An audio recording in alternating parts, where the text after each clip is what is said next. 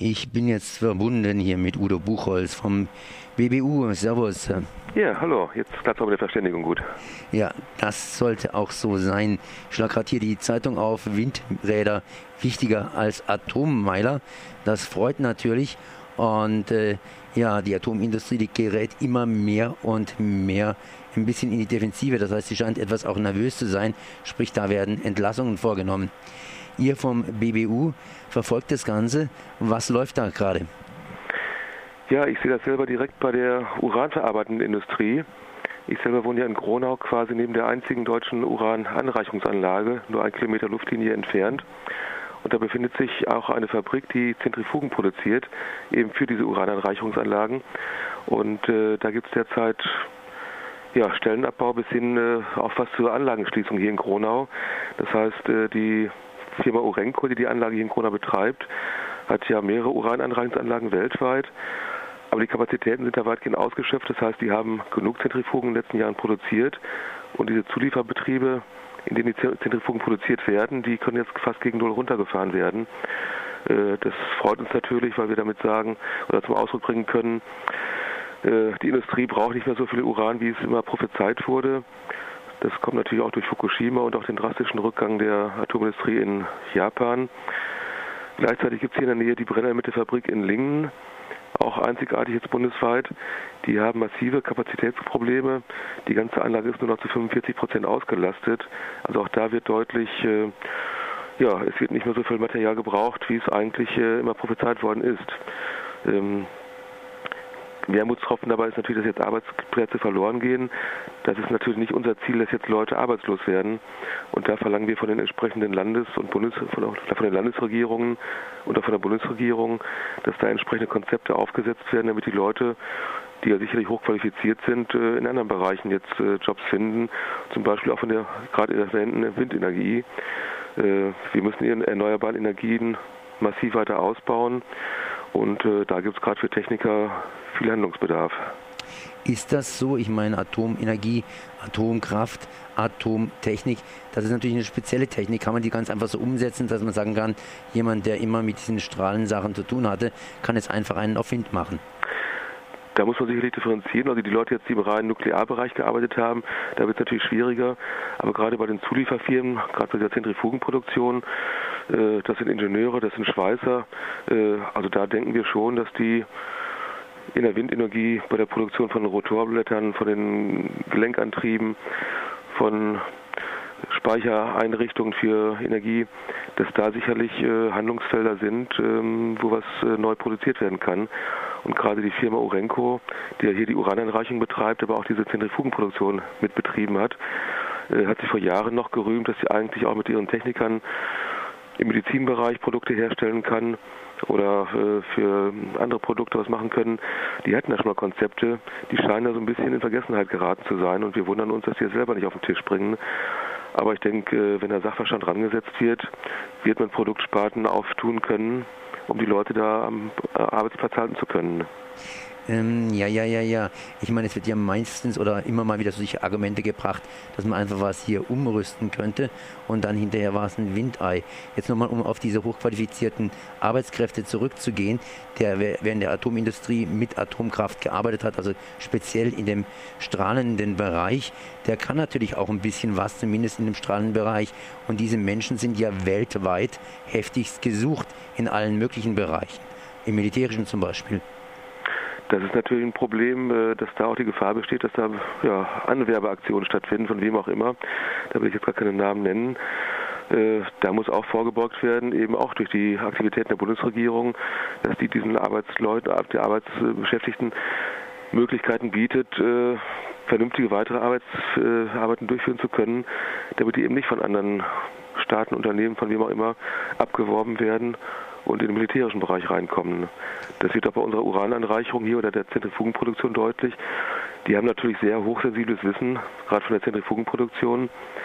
Ähm, und da muss äh, größte Sorge getragen werden, dass die Leute nicht äh, ihr Wissen militärisch verwenden. Deiner Antwort hier entnehme ich irgendwie, dass ihr den Abbau bemerkt, aber nicht die Überführung der Arbeitskräfte in andere Bereiche. Gut, das ist natürlich auch nicht unsere vorrangige Aufgabe. Ähm, letztlich die ganze Atomindustrie ist von uns nicht gewollt worden. Wir haben sie nicht auf den Plan gerufen. Äh, können natürlich jetzt auch die durchfinanzierten Konzepte dafür nicht endgültig auf den Tisch legen. Dafür sind andere zuständig. Wir sind dafür da, um Anstöße zu geben, um Anregungen zu geben, wer jetzt äh, in welchem Bereich was machen müsste. Letztlich haben da die Regierung die Verantwortung. Ihr beobachtet diese Industrie, das heißt, diese Industrie hat jetzt weniger zu tun. Kann es auch sein, dass sie ein bisschen Anlauf nimmt und versucht jetzt hier mit speziellen Aktionen, mit speziellen Aktionen die Atomkraft eben umso stärker jetzt wieder in den Vordergrund zu, zu manipulieren, sprich die Windkraft irgendwann mal wieder zu überholen? Da mag es sicherlich einzelne Bestrebungen geben. Das muss man auch von Land zu Land differenziert sehen. Ich denke, bei uns, äh, auch wenn es noch etwas lange dauern wird, bis 2022, bis das letzte AKW stillgelegt wird, hier bei uns sich jetzt keine äh, nennenswerten Aktivitäten, auch neue AKWs zu bauen. In anderen Ländern mag das anders aussehen. In England zum Beispiel. Äh, auch im asiatischen Bereich oder auch in Russland gibt es ja auch massive Bestrebungen, neue Reaktoren zu bauen.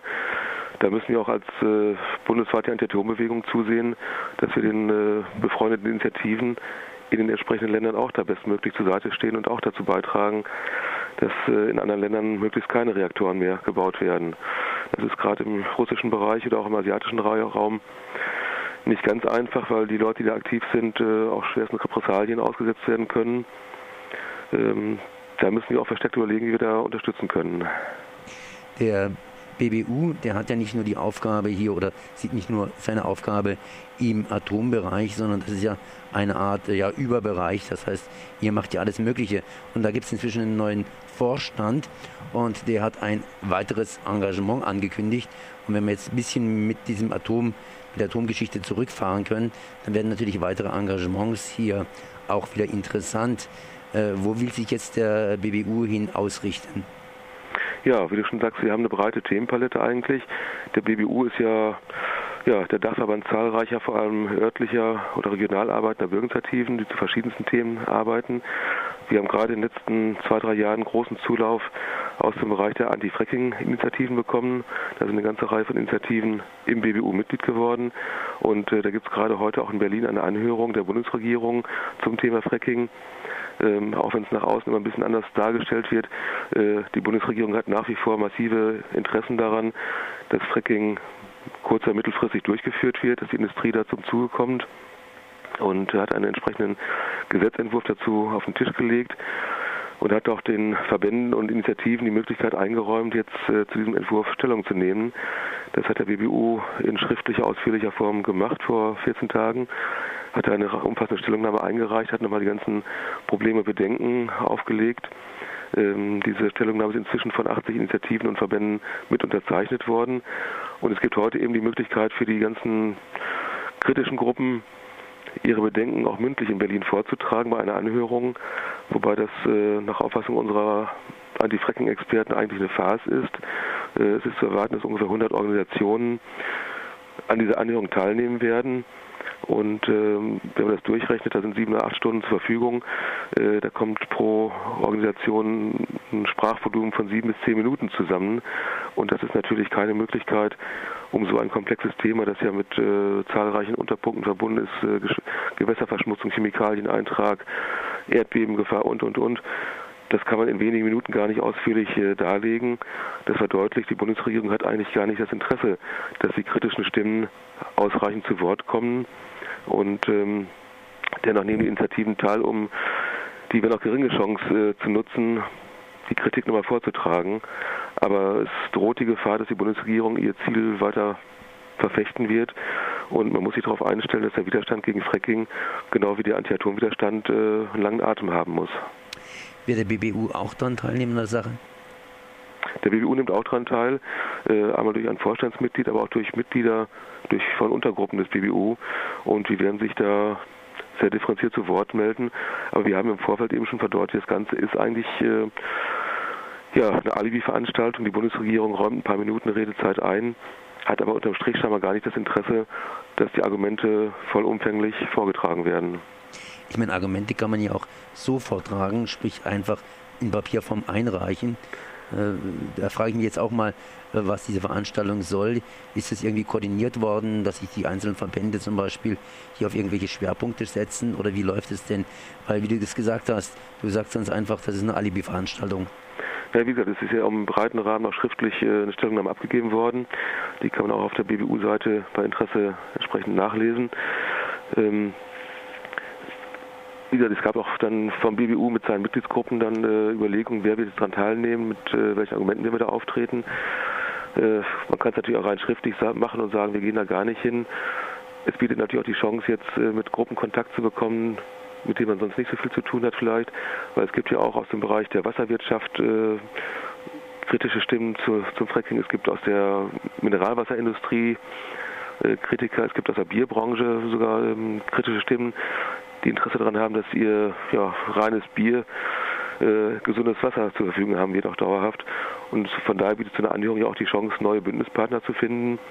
Und gleichzeitig äh, kann man eben nochmal mündlich seine Argumente vortragen. Ähm,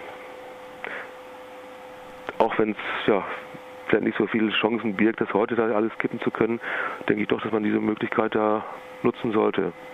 Also ich kann mal zusammenfassen, die Atomindustrie hat es momentan schwer und äh, ihr habt es nicht schwer, neue Themen zu finden, gegen die man hier kämpfen kann. Nee, also die Themen, die werden uns erhalten bleiben und auch in anderen Bereichen, Straßenbau, Flughafenbau und so weiter. Es brennt an vielen Stellen und äh, ja, wir sind eben auch darum bestmöglich bemüht, den Initiativen vor Ort, auch gerade neuen Gruppen, sich neu gründen, unter die Arme zu greifen mit äh, Tipps und Rat. Und Gruppen, die da Hilfe brauchen, können sich gerne bei uns melden und mit uns Kontakt aufnehmen. Okay. Wo kann man sich näher informieren? Ja, wir haben eine zentrale Internetseite, äh, bbu-online.de. Da findet man die entsprechenden Kontaktdaten und äh, auch Informationen zu einzelnen Themenbereichen und ja, kann uns anrufen, kann eine E-Mail schicken und wir versuchen dann zu helfen. Das war Udo Buchholz vom BBU. Ich danke und, mal für dieses Gespräch. Ja, ich danke auch.